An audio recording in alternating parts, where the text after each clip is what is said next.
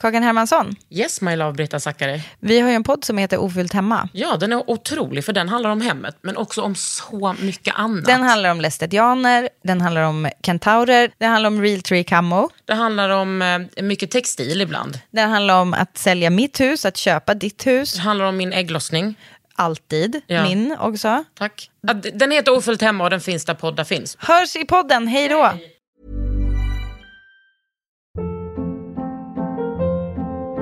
Hold up. What was that? Boring. No flavor. That was as bad as those leftovers you ate all week. Kiki Palmer here, and it's time to say hello to something fresh and guilt-free. Hello Fresh. Jazz up dinner with pecan-crusted chicken or garlic butter shrimp scampi. Now that's music to my mouth. Hello Fresh. Let's get this dinner party started. Discover all the delicious possibilities at hellofresh.com. Ihåg kom oss till liv heter Johanna Rubin Drangers nya bok. Och den ska vi prata om idag. Och mycket mer såklart. Herregud, vi har ett litet liv att prata om. Och flera andras liv också. Välkommen till Underhuden. Under huden med Kakan Hermansson.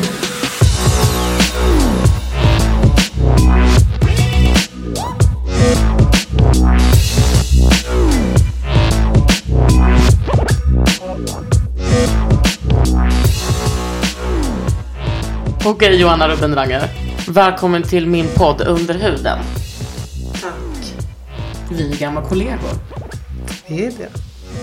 Men, men en stor eh, skillnad eh, statusmässigt. Professor och adjunkt.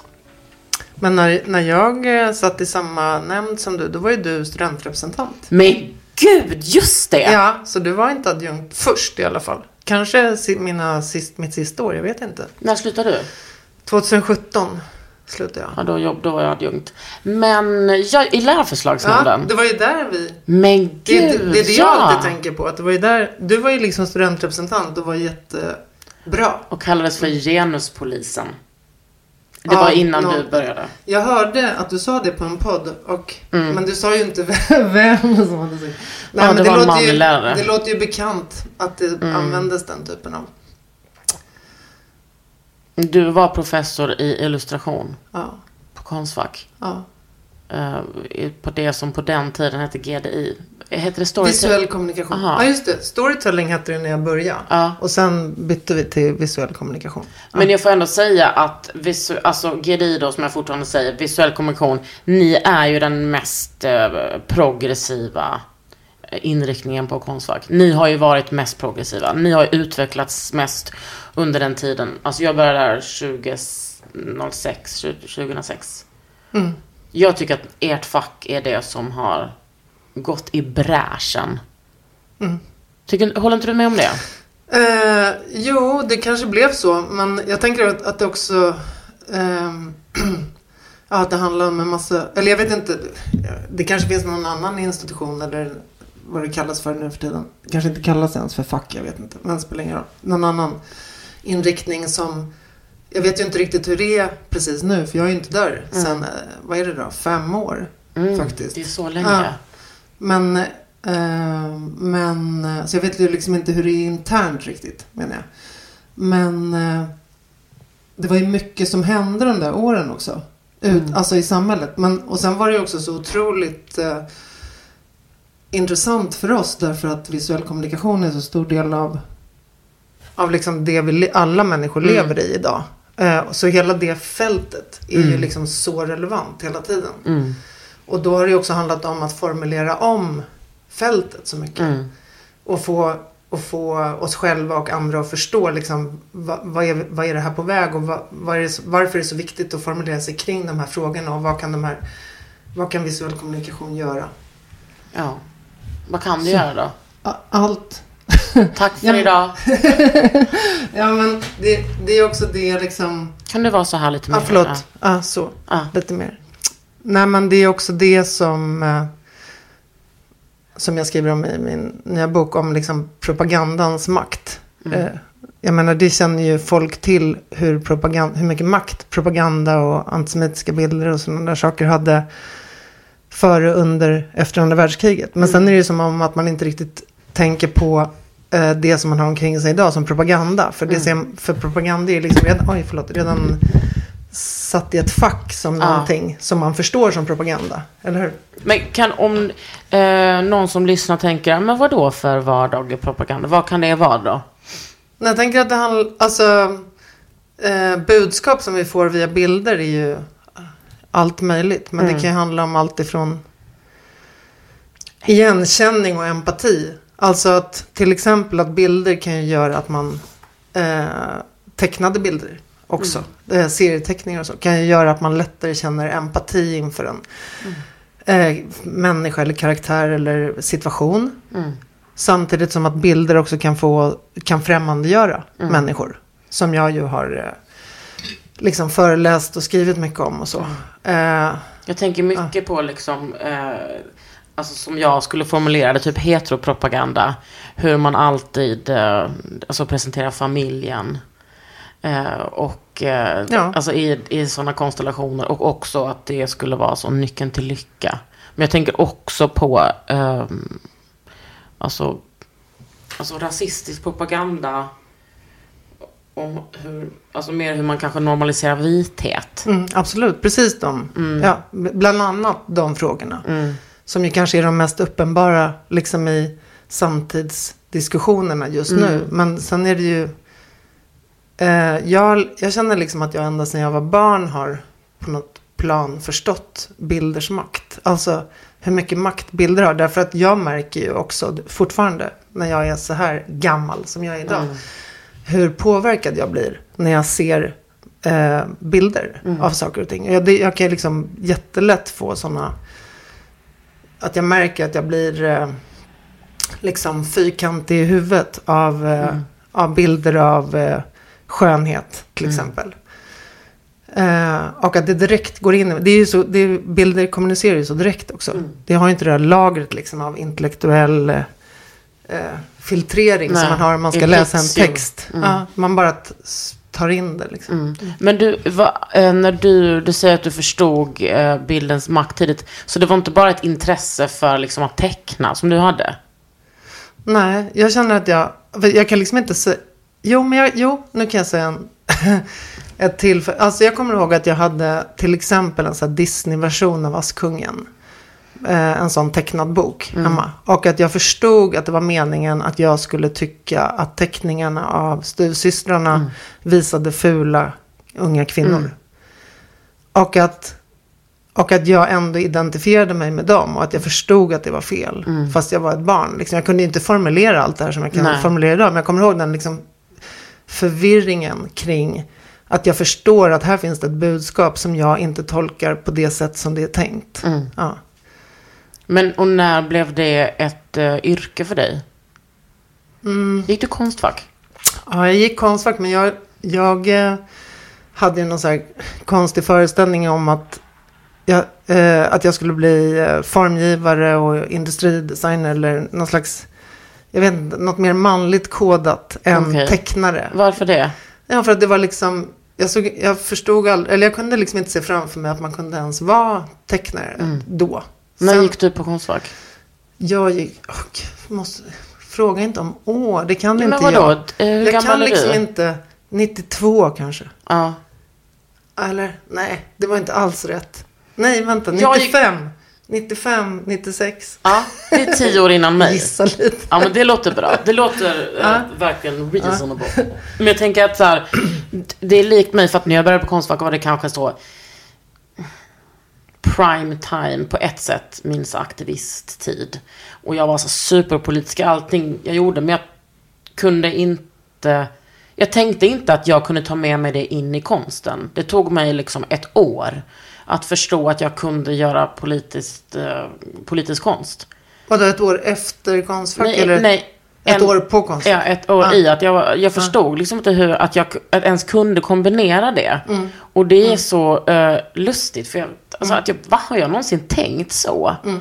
Att, och att så här, ja, men det låter som på dig, att det var lite liknande att du, ditt intresse för makt och bild, tänkte du bort det eller? Nej men, jag var liksom så mycket i ett så här, i ett överjagsjag tills att jag hoppade av från Konstfack sen. Jag gick på metall och på industridesign. Först gick jag på metall Aha. i två år. Och sen gick jag på industridesign i ett halvår. Och så hade jag jätte, jätte mycket ångest. Och bara, det gick inte. Och så hoppade jag av. Och det är det min bok Fröken Märkvärdig och karriären också handlar om. Att jag liksom bara sprängde sönder inifrån av. För att jag hade så. Jag hade så starka liksom överjagsföreställningar om. Så jag kunde inte ens. Jag kunde liksom inte ens eh, se att jag. Det här är he- helt fel för mig. Fast det var ju verkligen helt fel. Men, eh, och så hoppade jag av och så började jag, satt jag och liksom försökte skriva en roman typ. Som sen blev då, långt senare, Fröken Märkvärdig och karriären. vilka, vad så högpresterande. Fast också, Att sätta sig ner och skriva en roman, det är inte normalt. alltså för vissa är det men det är ändå a big thing. jo men, men det var ju också som en slags sätt, tänker jag, så här att en slags räddande tanke. Jag, Mm. jag lyckades ju aldrig göra det för att jag är ju inte liksom, ja. Jag menar, Vad skulle jag, du säga? Du är inte... Du skulle inte säga författare nu. Jag är inte en skrivande människa tänkte jag säga. Men samtidigt har jag ju faktiskt just Alltså, skrivit en bok ja. som är 430. Ja, nej men jag Vad, vänta, är du kvinna? För jag, aj, jag, jag doftar mig till ett kvinnligt självförtroende. Alla snubbar bara, ska jag sätta mig ner? Jag har ingenting att berätta, men ner ska det. Men du, Men samtidigt så sa vi ju just det att jag eh, ändå tänkte så här, jag ska skriva, jag ska skriva en roman och så. Ja. men det där överjaget. ja, men jag lärde sen känna det. Via också mina, jag, jag jobbar fortfarande på de här frågorna. Ständigt. Men, men, eh, men jag lärde känna det via 800 000 års terapi i olika former. Och att göra de här böckerna. Som ju också är ett, liksom att för mig så handlar att göra de böcker som jag har gjort. Det har ju alltid handlat om så här, en kombination av att det här förstår inte jag riktigt. Så jag, vill, jag, jag vill bara gräva i det här. Liksom. Och sen är det också en massa saker som jag känner så här, det här vill jag säga till andra. Eller det här vill jag förmedla eller kommunicera. Och vad är det du inte har förstått, säger du? Vad jag inte har förstått. Mm, du säger att du, du vill ta reda på, eller du vill förstå saker. Vad är det du tidigare inte har förstått, liksom, som du har undersökt i dina böcker? Ja, men i Fröken Märkvärdig så undersökte jag ju liksom precis allt det som jag... Det var ju fruktansvärt att göra det. Då hade jag gett ut Fröken Livrädd och kärleken innan som hade gått... Ja, men som var min första bok. Man blev jättefint och väl mottagen och så här. Det var ju fantastiskt. Men det var ändå fruktansvärt svårt att göra Fröken Märkvärdig och karriären. För att det handlar ju om allt som jag skämdes över. Liksom allt som jag brottades med och skämdes över. Nämligen att inte tro på sig själv.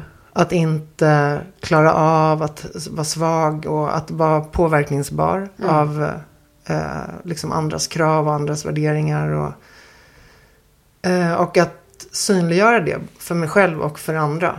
Liksom. Så jag, ja. Skulle du säga att du har lämnat, att ja, men nu har jag gjort den läxan, nu har jag lämnat det bakom mig, eller är det någonting du fortfarande kämpar med? Jag känner att jag kämpar liksom med alla saker som jag har. Min första bok den eh, handlar om att vara arg. Den gav jag ut när jag var 19 tillsammans med en kompis. En barnbok var det fast det var liksom en allåldersbok. Så här, en, den handlar om så här, varför är det svårt, så svårt när någon blir arg på en. Varför är det så läskigt att bli arg. Och när jag läser den, om jag läser den idag. Eller när jag återkommer till den liksom, så tänker jag. "Åh, Det här är ju så himla sant. Och det här borde jag verkligen komma ihåg. det här borde jag. Och liksom det, det är ju det där att en del av en kan ju vara liksom väldigt klok. Och sen så har man de här, ja du vet. Du vet hur det är. Ja, jag vet verkligen. Man försöker vara rationell. Men det är man ju inte alltid. Men jag tänker också att man är liksom så här, man kan ju vara jätteklok och empatisk och bra när man pratar med en vän. Och sen när man pratar med sig själv så är man liksom inte något av det där. Ja, och, ja, och sen så... Man kan också bli en annan person i liksom i en... Alltså jag tänker att vem man är i en romantisk relation och vem man är i en, i en eh, liksom föräldrarelation eller vänskapsrelation. Det är liksom tre olika personer, i alla fall två olika Ja. personer. Ja. Och det är... Fan, det tog mig lång tid att förstå faktiskt. Kanske... Men sen, går ju, sen är det ju inte heller, eller för mig är det väldigt så upp och ner också. Att jag liksom en dag kan vara upp som en sol och sen nästa dag så, Mm. och så tänker jag, äh, nu, nu, har jag nog kom, liksom, nu är jag nog förbi det där. Mm. Och sen så nästa dag så räcker det med nästan ingenting. Ja, så är jag det vet. tillbaks igen alltihop. Går du i terapi nu?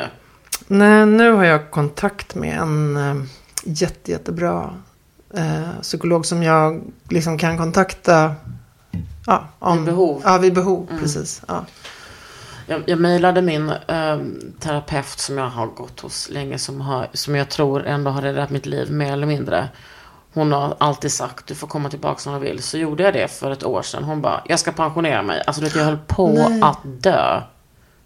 Hon bara, nu har jag bara eh, några få patienter. Och du vet, jag har skickat dit folk.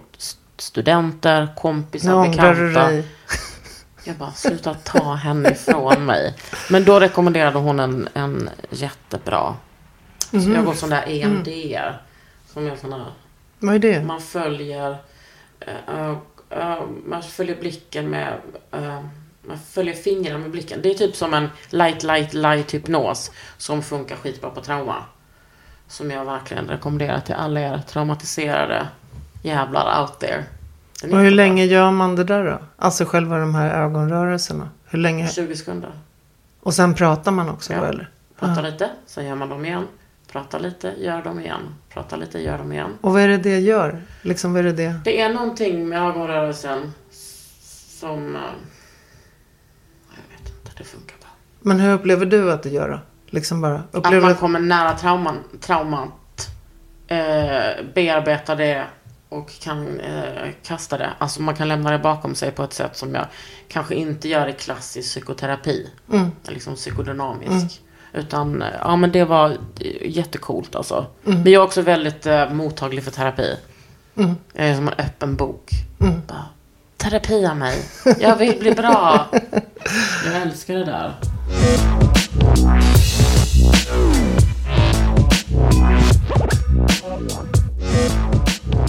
Men du, eh, jag vill ju gärna veta om din nya bok. Mm. Berätta om den.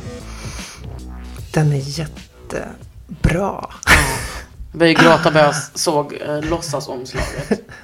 Damin. Ja, nej men eh, jag har jobbat med den i typ, ja men nu är det nog tre och ett halvt år faktiskt. Ehm, och det är ju liksom att jag började leta ibland. Jag har alltid varit intresserad av min judiska släkt och så. Men så började jag liksom tänka att jag skulle göra någonting om det som vi visste.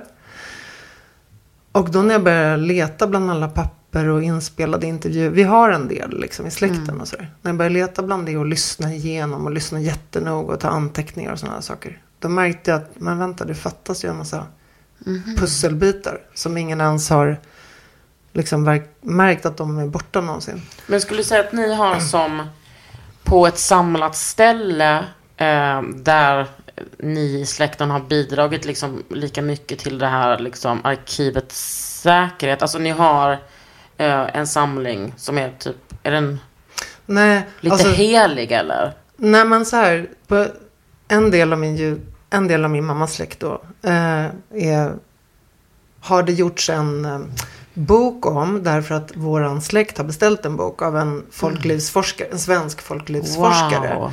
Och det är en, eh, en bok som har funnits, jag tror att den, ah, gud nu kommer jag inte riktigt ihåg, men kanske 2005 kom den ut eller så. Eh, och den gjordes ju liksom på uppdrag av våran släkt. Så det materialet har jag haft. Och så har jag haft så här fantastiska intervjuer som är flera timmar långa med min mormor och hennes syskon. När de sitter allihop och berättar om hur det var hela deras uppväxt.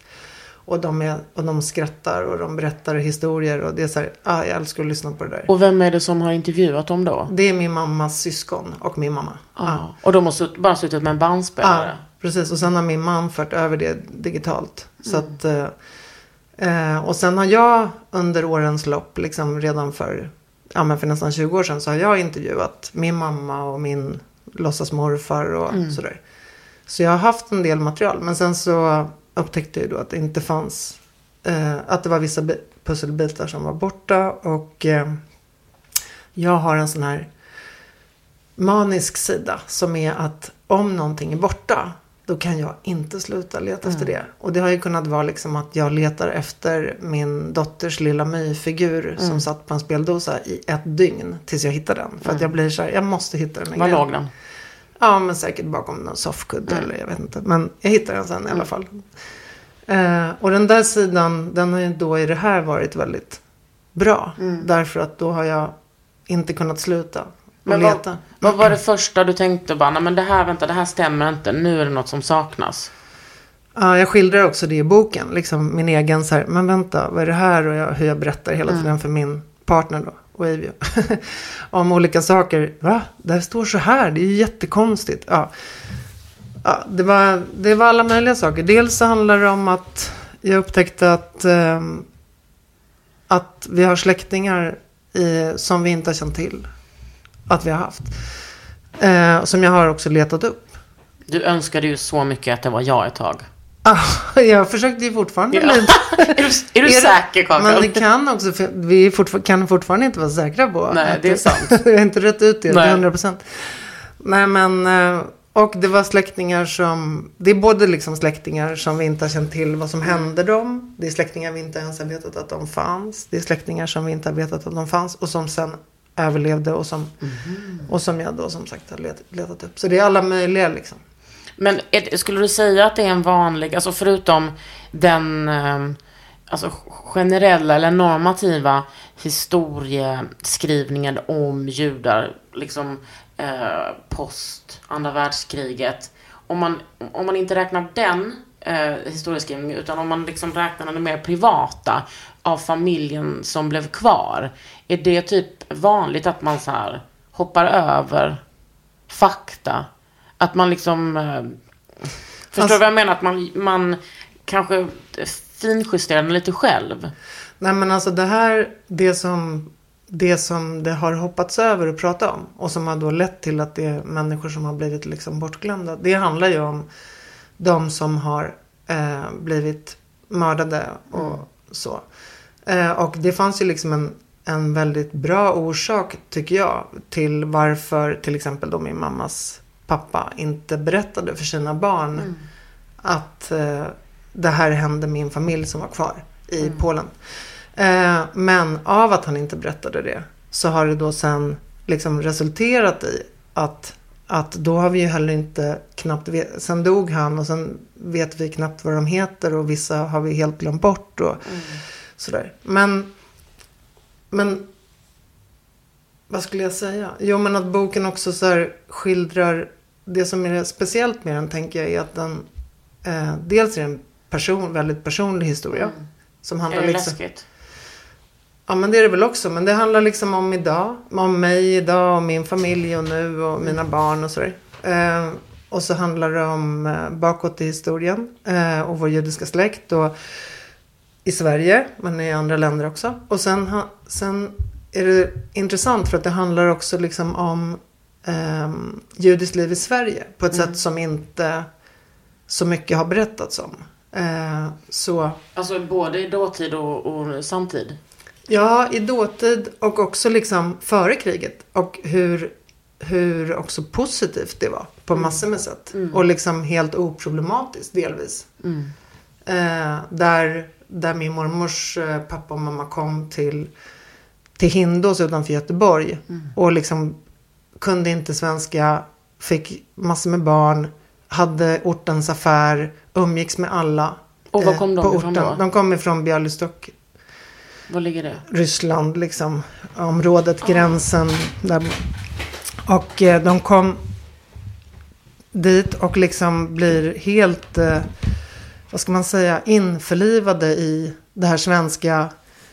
Är kompis med länsman och med, med grannfamiljen bredvid och med bönderna. Och, eh, och samtidigt har sin judiska släkt som kommer dit och, och håller kårskök. Och, Alltså att det inte är mot, att det inte var en motsägelse. Att det, det finns ju mycket i den här bilden idag så att. Eh, ja men att Sverige har varit så homogent tidigare. Och den här, det här visar ju också så här att det har levts ett andra liv här också. Eh, och det har inte alls bara varit homogent tidigare. Men tycker du att just den bilden är... eh, har du sett den innan i Sverige? Alltså, har, har du sett den berättelsen innan? Eller känns den helt ny för dig? Vilken? Alltså just den som du berättar om när de kom till Göteborg. Alltså den, Mm. den sortens inkludering.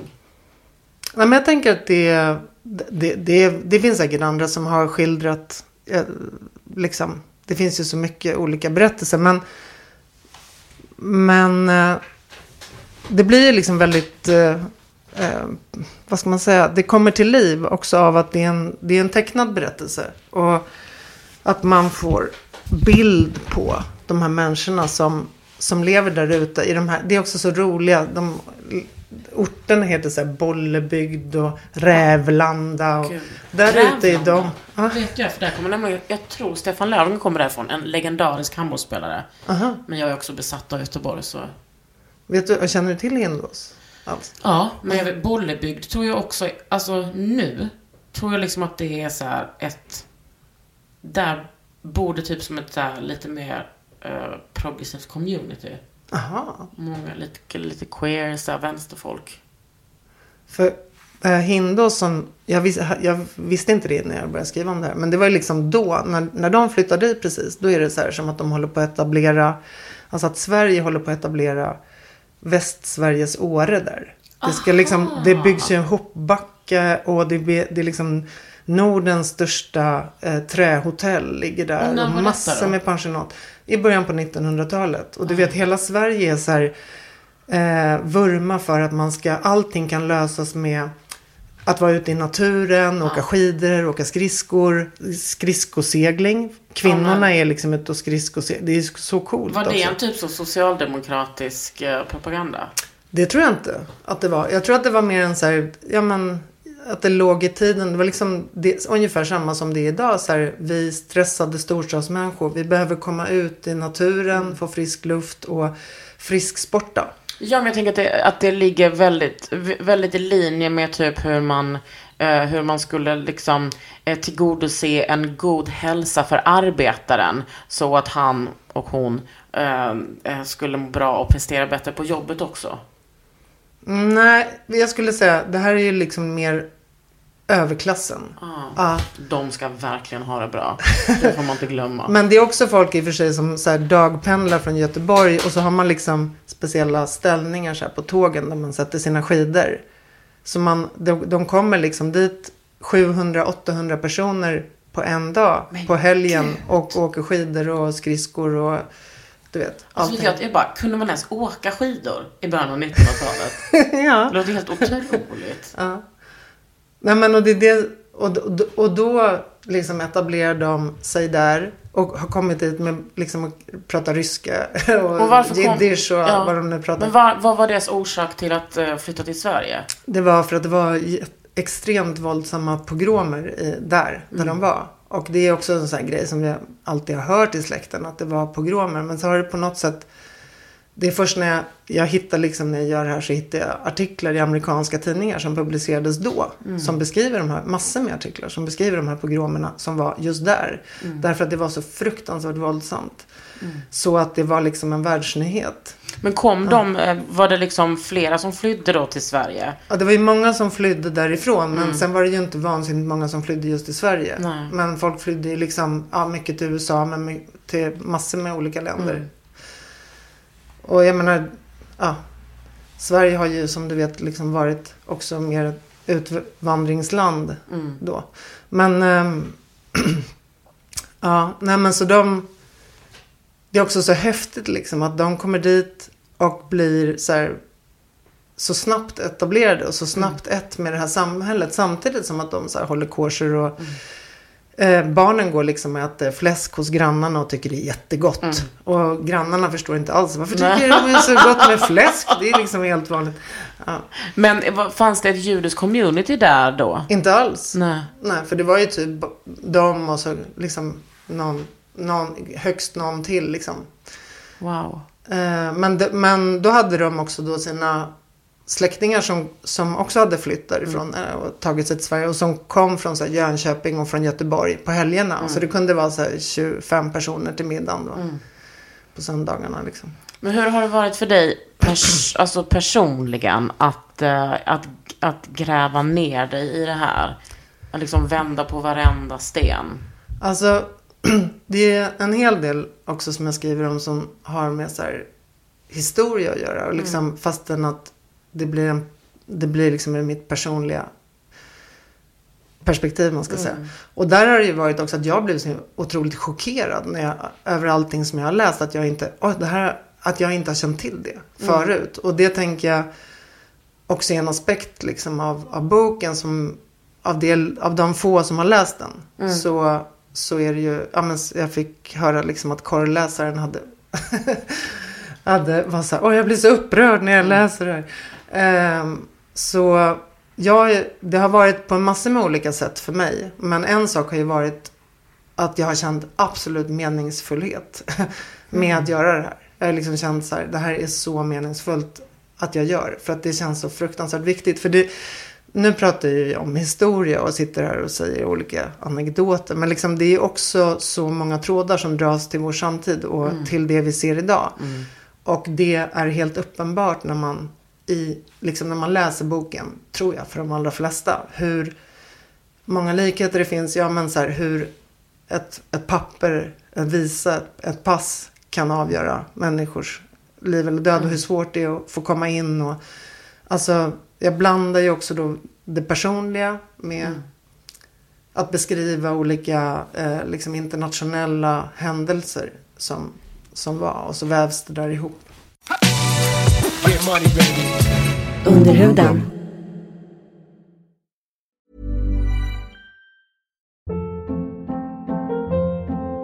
Hold up. What was that? Boring. No flavor. That was as bad as those leftovers you ate all week. Kiki Palmer here, and it's time to say hello to something fresh and guilt-free. Hello Fresh. Jazz up dinner with pecan-crusted chicken or garlic butter shrimp scampi. Now that's music to my mouth. Hello Fresh. Let's get this dinner party started. Discover all the delicious possibilities at hellofresh.com. Quality sleep is essential. That's why the Sleep Number Smart Bed is designed for your ever evolving sleep needs. Need a bed that's firmer or softer on either side? Helps you sleep at a comfortable temperature? Sleep Number Smart Beds let you individualize your comfort so you sleep better together. JD Power ranks Sleep Number number 1 in customer satisfaction with mattresses purchased in-store. And now, save 50% on the Sleep Number limited edition Smart Bed for a limited time. For JD Power 2023 award information, visit jdpower.com/awards. Only at a Sleep Number store or sleepnumber.com.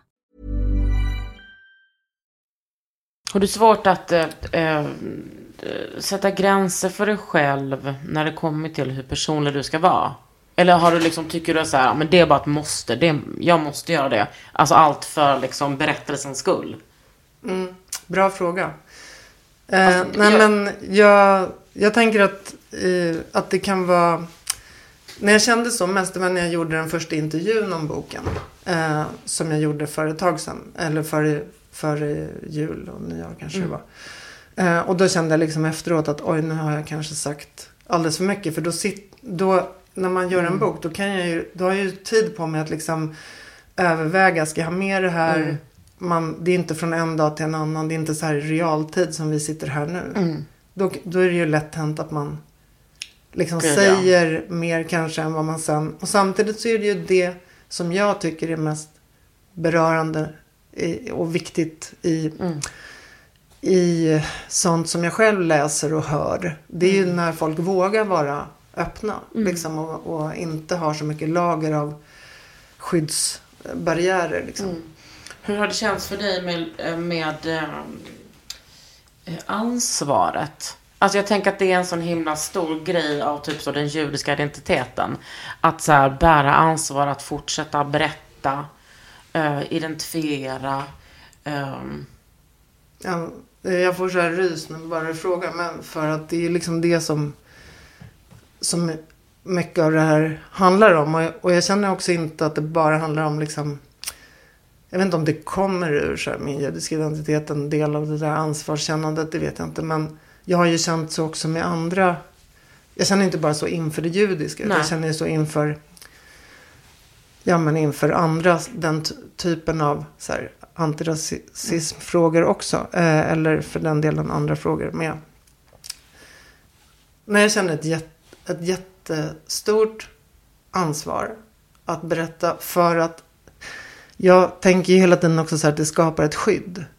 Ju fler personer som förstår olika sådana här saker och förstår så här, hur främmandegörande fungerar och hur det ser ut och ser de varningsklockorna ringa. Ju fler, fler som förstår det, desto mer skyddad det är mina barn, andras barn, eh, minoriteter och så vidare. Men liksom det där eh, ansvaret som du pratar om. Hur, kan, hur pratar du om det ansvaret med dina barn? Eller är det liksom... Är det lätt att sätta ord på? Alltså jag pratar ju inte... Eh, två av mina barn är ju liksom eh, små fortfarande, om man ska Ja. säga. 12 och 10. Och det, jag tycker inte att de ska behöva egentligen höra om förintelsen och den Nej. typen av saker alls ännu. Därför att det är också väldigt annorlunda, tänker ju jag, att när man är själv berörd, alltså det kunde varit jag, eh, väldigt tydligt, att då få höra liksom att för 70 år sedan eller för 75 eller för 80 år sedan så ville mm, ville och genomfördes det här enorma folkmordet mitt i Europa.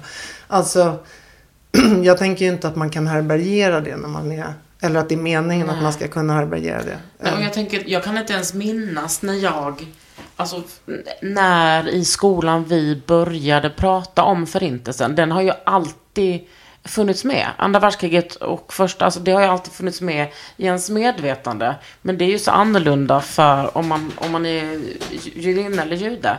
Att det berör ju en på ett helt annat sätt. Ja, jag vet inte. Jag kan, jag kan inte heller liksom komma ihåg så här.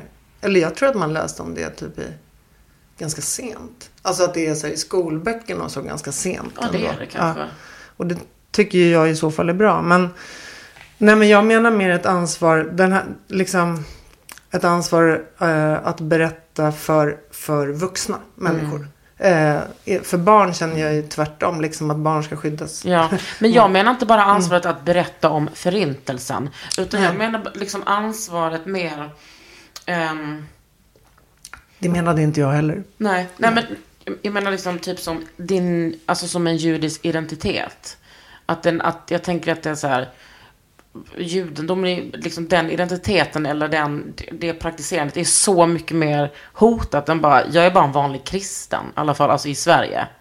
Att ni är mycket mer utsatta och att jag menar, jag, jag tänker så här små vardagliga saker, den sortens ansvar, jag menar det måste ju, du måste ju ha vuxit upp med det, att, att det finns liksom i ens, Men det är, så, det är väldigt annorlunda för, eh, vad det gäller det, så är det väldigt annorlunda för mina barn mot hur det var för mig. Därför att eh, jag växte upp helt assimilerat.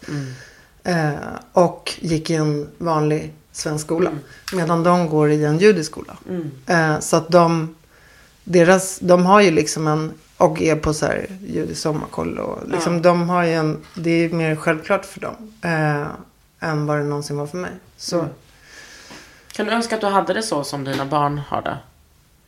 Jag tänker att det är lite svårt att önska man hade på något annat. Eller det har jag liksom aldrig tänkt på det Nej. sättet. Att jag skulle haft på något annat. Nej, men det har Nej, det tror Nej. Nej. men däremot så tänker jag att jag är glad för att de har det. Därför att de... ehm, ja, men därför att ehm, det är, en, det är liksom en väldigt positiv eh, identitet, tänker jag. För, för dem. Medan för mig kanske det var lite mer så här att det var bara helt oklart vad det betydde. Eller det var ju väldigt mycket så. Att det var helt oklart vad det betydde. Eftersom vi var så assimilerade och inte gjorde någonting. Firade någonting och hade ingen judisk liksom, community, man ska säga. Men är det någonting du, du har fått fixa den där identiteten själv som vuxen? Det var liksom något som jag... Eh, ja, men vi, vi pratade ju om det lite förut och jag innan. Men att, eh, att jag eh, gick på en så här, kristen konfirmationsundervisning. Och sen så slutade det med, och jag berättar också om det i boken, men det slutade med att jag istället då började utforska min judiska identitet och gå till synagogan och läsa för rabbinen och sådär. Därför att det blev en situation där med, eh, som som gjorde, ledde till det. Eh, och då började jag jobba på judisk koll och jag liksom började göra en massa saker. Så att det har ju vuxit fram. Eh, och mm, Skulle du säga att du pikar judisk identitet efter den här boken? verkligen. Ja. Jag ska också säga att när jag jobbade på Konstfack då hade jag ju aldrig på mig en Davidsstjärna någonsin. Och det var ju liksom, skulle jag ju aldrig haft. Varför inte? Nej, därför att det liksom är för laddat. ehm, att, eh, eller var i alla fall för mig, att riskera liksom att hamna i, eller att bli ens, ens liksom eh, tanken på att vad, hur det kan uppfattas av, ol- av alla olika individer som man möter i den rollen. Eh, med studenter och andra lärare och så här. Att det, jag, liksom, det är en, var en dimension för mycket. Medan nu när jag är en, liksom, Civil. en civil person. Så har jag på mig en Davidsstjärna nästan hela tiden. Eh, också för att liksom lite reclaima det. Eh, att kunna ha det. Ja, den där, alltså. Lärarrollen är ju också väldigt intressant. Ja. Jag, jag ska ju... Jag pratar ganska brett, vitt och brett om eh, vad jag har för politiska åsikter. Men jag brukar också hävda att om man jobbar bara 10% så får man... Jag tror att det är så, om man jobbar mindre än 50% så får man typ säga vad man vill. Alltså inom... Och hur är det annars då? Om man du? jobbar, hur är det annars då? Om man jobbar 60 eller 70 procent, får man inte säga vad man vill då? Nej men jag tror, vadå, det är ändå en statlig skola. Ja. Alltså jag vet inte. Nej, det kanske vore bra att få någon slags papper på. Vad får man säga?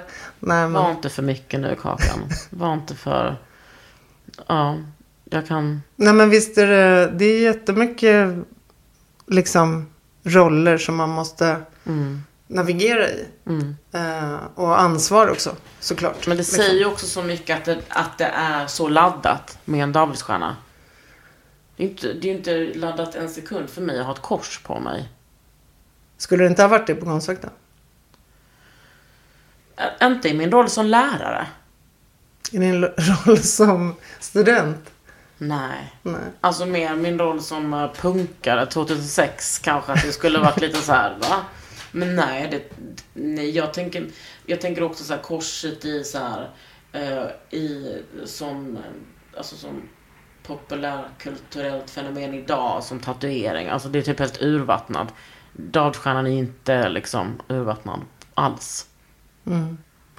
Nej men det beror ju också på vad man har haft för erfarenheter liksom. Jag satte på mig en Davidsstjärna då när jag, när jag var liksom tonåring. Och började, när jag höll på att utforska den här identiteten, eller man ska säga. Eller den kulturella tillhörigheten och vad det nu är.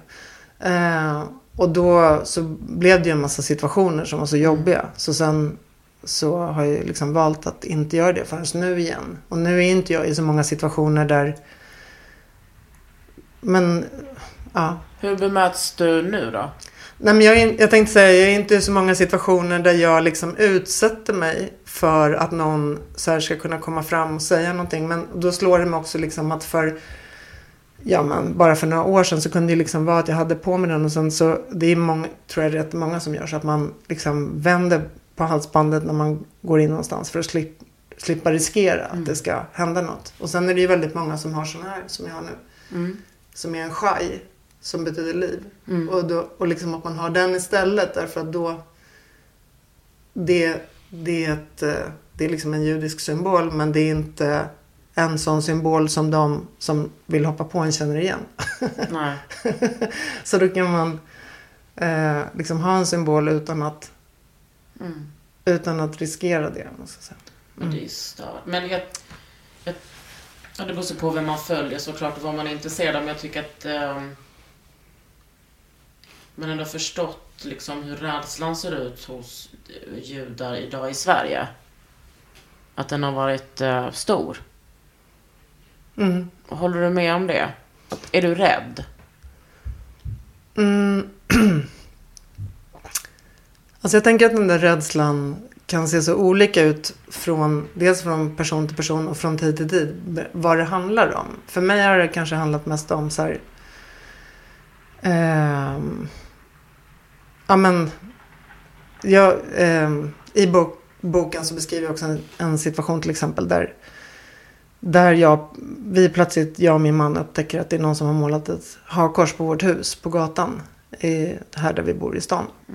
Eh, och så går jag ut och målar över det med mina gamla oljefärger från Nyckelviksskolan. Liksom, jättefort på morgonen så att inte mina, våra barn ska se det.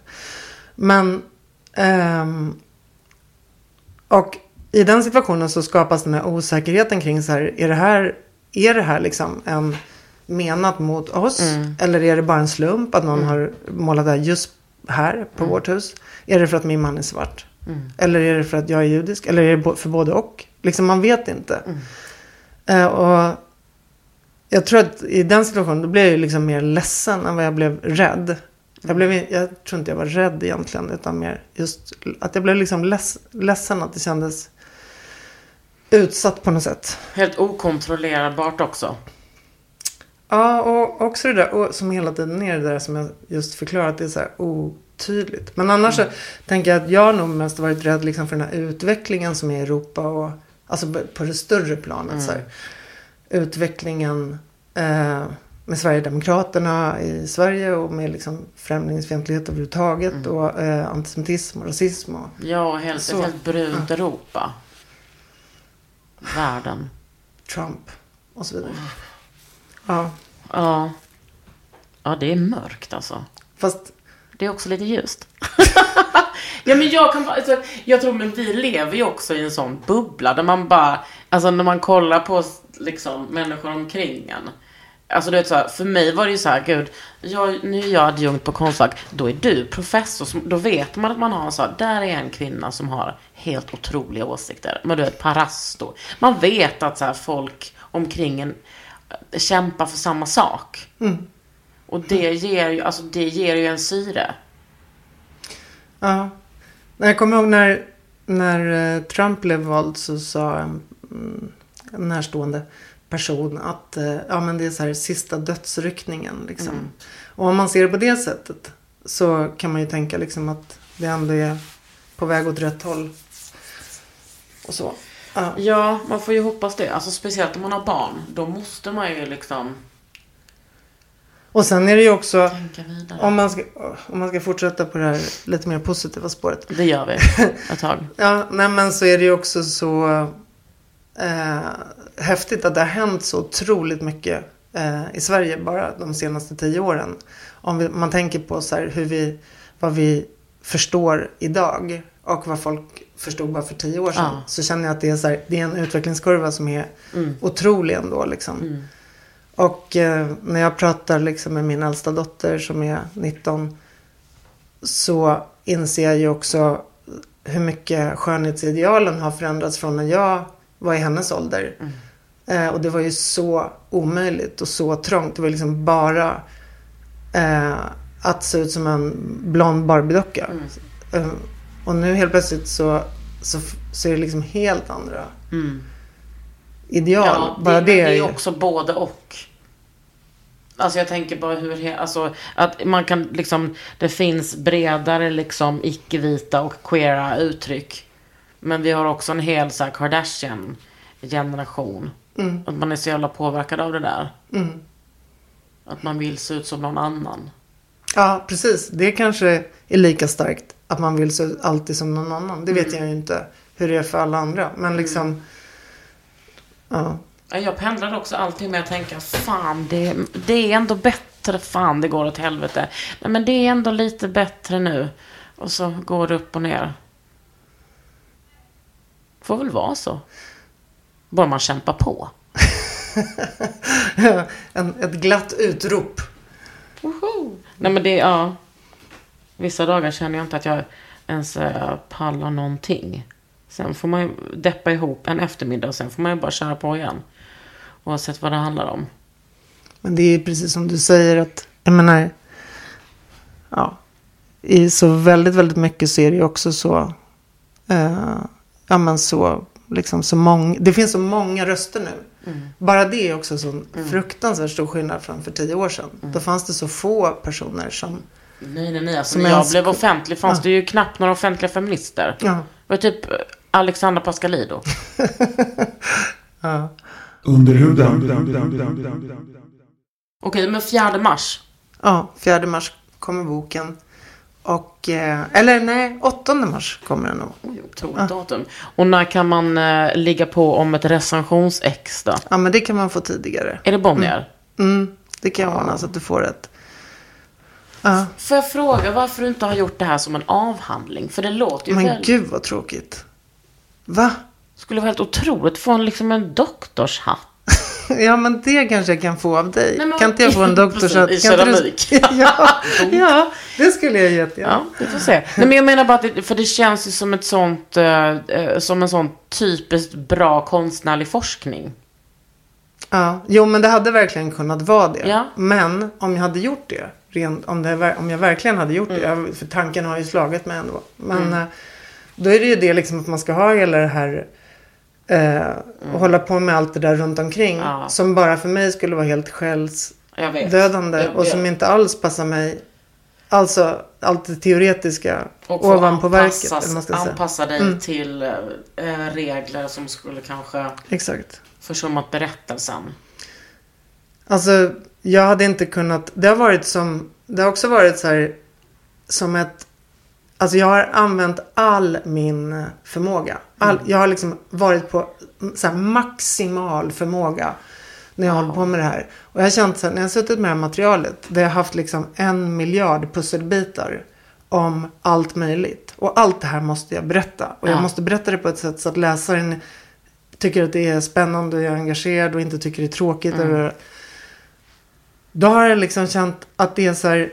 Ja, det har inte funnits något utrymme för att det skulle kunna komma in någon annan Nej. och säga så här. Ja, fast du behöver också tänka på den här teoretikern som sa Nej, det här. Och hur ska fan. du om... Hur ska du... Jag tar tillbaks det. Jag får göra en hatt ändå. Alltså, jag tror inte jag har längtat efter en bok så här mycket sen, eh, jag vet inte. Alltså när, du, när jag läste det här på Facebook, då blev jag helt eld och lågor. Jag tror det här är en upplevelse som alla borde ta del av. Så känner jag också. Ja. Kan du berätta om omslaget? Ja, ja, vad kul. Alltså det var så galet. För jag har känt så här, hela tiden när jag har suttit och hållit på med det här mastodontverket. Den är ju alltså 430 sidor den här boken. Det är sjukt. Ja, den är sjukt lång. Men man kan ta pauser när man läser. Och det är mycket bilder. Mm, Det är det är liksom tusentals bilder. Ja. Men i alla fall, då så kände jag hela tiden så här. Jag måste ha himlar. Jag måste ha hav. Jag måste ha skärgård. Mm. För det är allting som jag älskar. Och som är frihet och liksom livet. Eh, Och lite luft mellan svårigheterna. Mm. Luften. Som är liksom, men som också är ju så här att påminna om att det är det. Även för de som drabbades av olika jobbiga saker eller inte. De, det var ju också deras liv. Mm. De levde ju också ett så här vanligt liv som vi gör. Så här helt modernt och bara och, hade, och var ute och åkte skidor och var på, ute och paddla. Och alla Mm. möjliga sådana saker som, som jag också gör. Liksom. Och var ute i naturen. Så jag kände att jag måste ha naturen. Och så har jag också lagt in i boken eh, bilder av himlar och sådär som jag hittat. Men den här bilden till omslag, då tänkte jag så här. Jag skulle liksom vilja ha en bild av skärgården, för jag älskar skärgården. Som har liksom en viss, en specifik grad av abstraktion i målningen. Jag vill inte ha ett foto. Jag vill inte ha en perfekt, liksom, fotorealistisk målning. Men jag vill inte heller ha en så här naivistisk målning. Och jag vill, ja. Och så såg jag liksom den här bilden framför mig som jag ville hitta. Och sen satt jag och googlade och hittade den bilden. Vilket är liksom helt, jag kan fortfarande inte förstå det. Det är ju helt omöjligt. Vadå, vem har gjort den då? Ja, det, då klickar jag på den här bilden och så visar det sig att det är en svensk hobbykonstnär. Som heter eh, Anna Victoria Ingemarsdotter som har gjort den.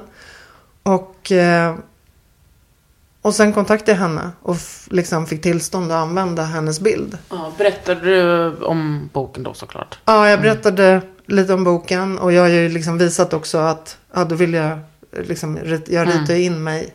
Eh, Så jag är ju liksom framför hennes bild. Men jag älskar den bilden. Jag tycker den är helt, den är liksom precis exakt perfekt på alla sätt och vis. Och jag ett tag tänkte ju så här, jag borde ju liksom göra en bild själv. Jag är ju, en, jag är ju själv en bildmänniska. Men jag skulle aldrig ha kunnat göra den bilden. Nej. Och det var precis den bilden jag ville ha. Jag ville Finns inte det ha någon- originalet då? Ja, hon har målningen hemma. Mm. Eh, men hon... eh, Så det, vi har fotat av den då. Mm. Ja. Wow. ja, väldigt konstigt. Otrolig story. Att den var liksom svensk. Ja, men jag förstår inte ens att man kan googla fram... Alltså, hur kan man googla fram en bild man själv har i huvudet? Ja. jag förstår inte. Only you. Only you can do. Eh, Du, tack för det här. Det känns som att jag vill prata om den här boken och om dig i typ hundra avsnitt. Tusen tack för att jag fick komma. My pleasure alltså. My pleasure. Du har lyssnat på Under huden med mig, Kakan Hermansson och Johanna Rubin Rangel.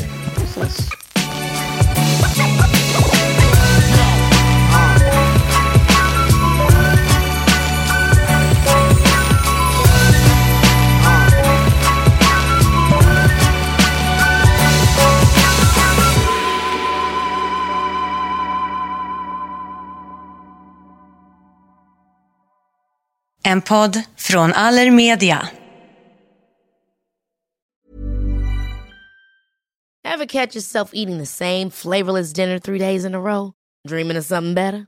Well, HelloFresh is your guilt-free dream come true, baby. It's me, Kiki Palmer.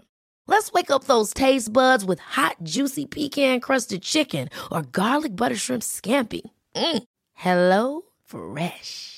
Stop dreaming of all the delicious possibilities and dig in at HelloFresh.com. Let's get this dinner party started. Even when we're on a budget, we still deserve nice things. Quince is a place to scoop up stunning high-end goods for 50 to 80% less than similar brands. They have buttery soft cashmere sweaters starting at $50, luxurious Italian leather bags, and so much more. Plus, Quince only works with factories that use safe, ethical, and responsible manufacturing. Get the high-end goods you'll love without the high price tag with Quince. Go to quince.com slash style for free shipping and 365-day returns.